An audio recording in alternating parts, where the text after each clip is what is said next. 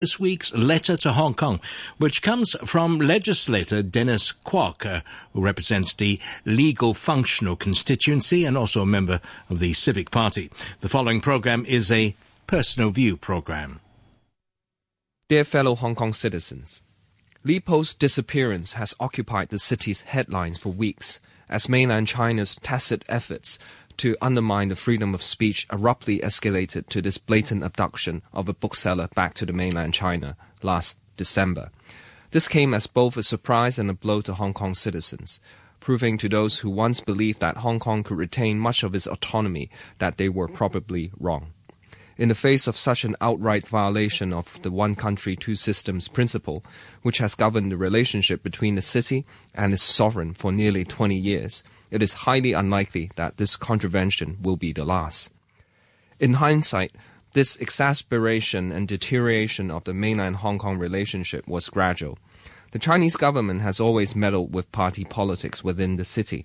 Recent years have witnessed an increasingly stubborn and brazen pro establishment alliance that supports almost every policy decision which clamps down on various types of freedoms or is economically favorable to the sovereign while being at Hong Kong's expense.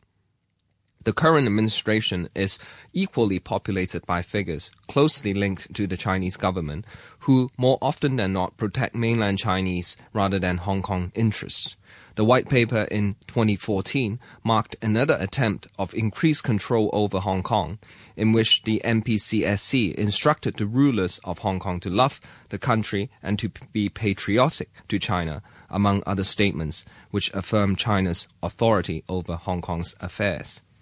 Yet the Lee Bo episode was particularly alarming due to its deviation from one country, two systems principle, which has long served as the basis of the city's thriving autonomy and the far reaching aftermath that may flow from this. In the one country, two systems principle, the two systems component entails separate and different rules, laws, and procedures for the mainland and Hong Kong and the implementation of this fundamental principle necessarily requires the respect of both sides towards each other's rules.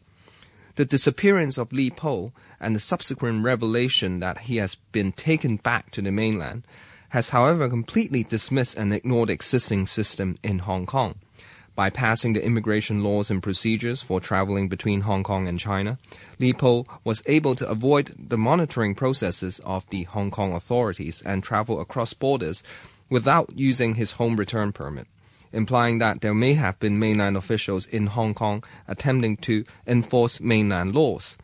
Not only does this severely undermine the credibility of the one country, two systems, as the boundaries between the two systems become blurred, if not non existent, this is also a challenge to the rule of law and judicial independence in Hong Kong. Freedom of speech, press, and the person are among the key human rights protected in the Basic Law. While having jurisdiction over Hong Kong citizens is a power conferred to the local courts, essential for the functioning of a strong and independent judiciary. Yet all these core values of the city are at once undermined and subverted. More importantly, such transgression of Hong Kong laws and procedures undoubtedly gives rise to the speculation that the sovereign, China, believes that it is free to do as it please. This depicts a much more gloomy future for Hong Kong, foreshadowing heavy handed interference from China to come. Amidst this deep seated feeling of unease, the so called fishball riot further plunged the city into apprehension. If Lee Bo's disappearance is alarming because of China's tightened grip on Hong Kong's internal affairs, then the fishball riot is telling of the frustration towards the increasingly narrow scope of life in Hong Kong, where resources are often utilized to oppress rather than to facilitate the livelihood of Hong Kongers. Regardless of whether the rioters' actions were right or wrong, the incident revealed a strong sense of dissatisfaction to the extent that the participants believe that an escalation of their actions is necessary and even the last resort to pressure the current administration into listening to their demands. It is only possible to live in Hong Kong as a Hong Kong person without fear if the legal and judicial safeguards of our system are stringently upheld and respected. Hong Kong citizens are only and can only be subjects of our own system and must not be subjected to mainland Chinese law enforcement, and definitely not mainland Chinese laws. If a Hong Kong person can be abducted back to mainland China and be held liable for violations of national law, then any one of us can suffer the same fate. It is therefore imperative to follow the development of the matter closely and to continue to press the administration to demand a more detailed explanation from the Chinese government.